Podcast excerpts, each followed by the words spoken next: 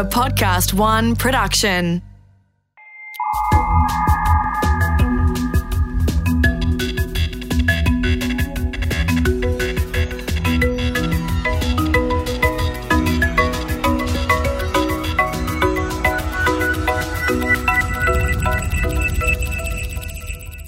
So let me set the scene for you. It's May of 2017, and the greatest player of Go, the 2,500 year old Chinese game, is sitting before a press conference, basically with his head in his hands, because this greatest player in the world, named Ke Jie, has just lost three out of three matches to a computer program called AlphaGo.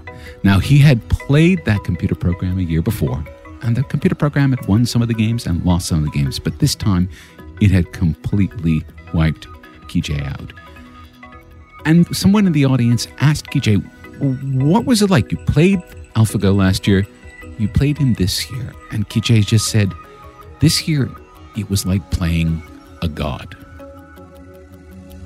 G'day, I'm Mark Pesce. The coming next billion seconds are the most important in human history as technology transforms the way we live and work. And in this special episode, we're going to take a look at a bit of breaking news in the field of artificial intelligence because something's just happened that can tell us a lot.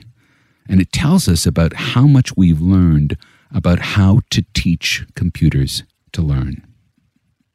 All right, so let's step back. 2,500 years ago, Go emerges in China as a board game. And Go was so important to Chinese culture that it was considered one of the four virtues that every cultivated person in Chinese culture had to know. You had to know how to play Go if you were going to be considered a cultivated person. Now, Go is not like other games like chess or checkers. If you can remember, about a decade ago, a program called Deep Blue beat the best chess player in the world. It did that because it was able to outthink the human. It was able to pick every possible move on the board and try them all out and then pick the best of those possible moves. And this is called a brute force solution because you can just basically outthink a human being. Well, in a Go game with just these little white and black pebbles, the number of possible moves at any point in time is 10 trillion, trillion, trillion, trillion, trillion. That's 10 with 60 zeros. And there's no computer in the world that is that fast or that smart. So the only way that you can get good at playing Go is by being good. You can't just outthink your opponent. Now, this problem has hung out here for decades as probably the hardest thing for a computer to do. People can do it, people can be really good at it. Computers have never been good at it. So in 2014, a group of researchers working for Google in London decided they were going to have a whack at the problem. And what they did was they built a computer program that was capable of learning. And so they programmed the rules of Go in it, and then they set it to play other Go programs and also some just really bad human players. And every move that it would make, it would take a look at that move and figure out whether that move was a good move or a bad move, and then sort of learn from that. And for a long time, this was just a really, really bad computer program. And they gave it the name AlphaGo because they were trying to make a Go playing computer program, but it really wasn't very good. And then it learned and it continued to improve, and eventually it was good enough to pretty much beat almost any of the other computer programs that had been written that could play Go. Finally, over a year later, AlphaGo defeated a man named Fan Hui. He was the European Go champion. Now, he's the champion in Europe. He wasn't that good. Go has nine levels of Grandmaster. He was only level two. But that was the first time that a computer program had ever defeated a grandmaster in Go.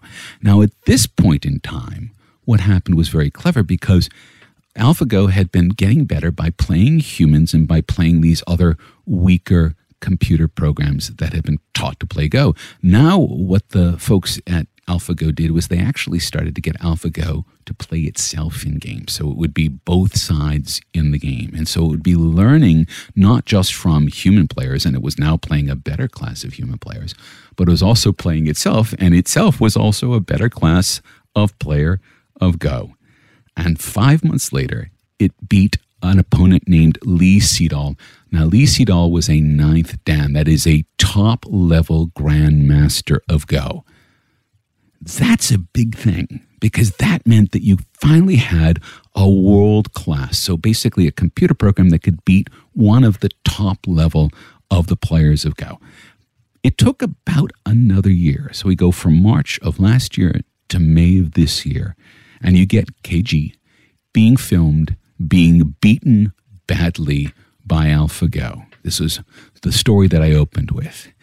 The Chinese government was actually set up to broadcast this live into China, and at the last minute, they decided to pull the broadcast because maybe, we don't know, they didn't want to see a Chinese national being beaten by a computer. Not long after that happened, the folks who created AlphaGo decided that they were going to retire AlphaGo because it had no one left to beat. It was the best Go player there had ever been.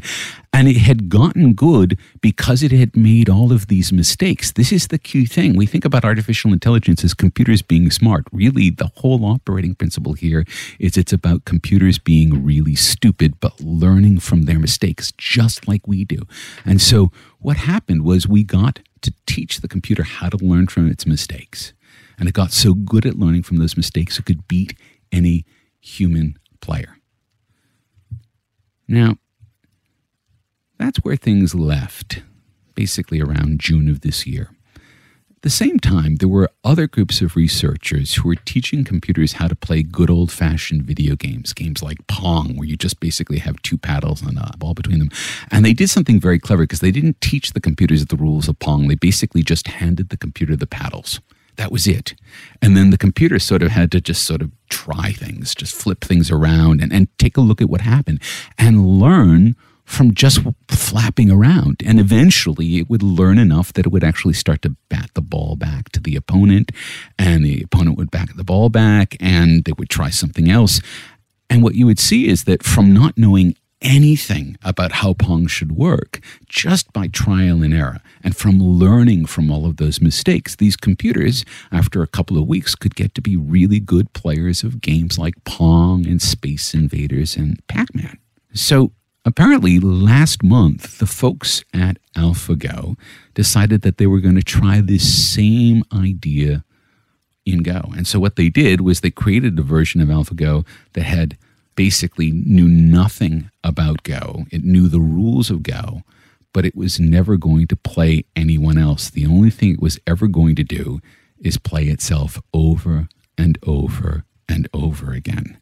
It turns out that worked out a lot better than anyone had imagined because within three days, it was already good enough to defeat Lee Sedol. So that's that European Go player who was ranked the second level in 21 days, so three weeks, it was good enough to beat Ke Jie.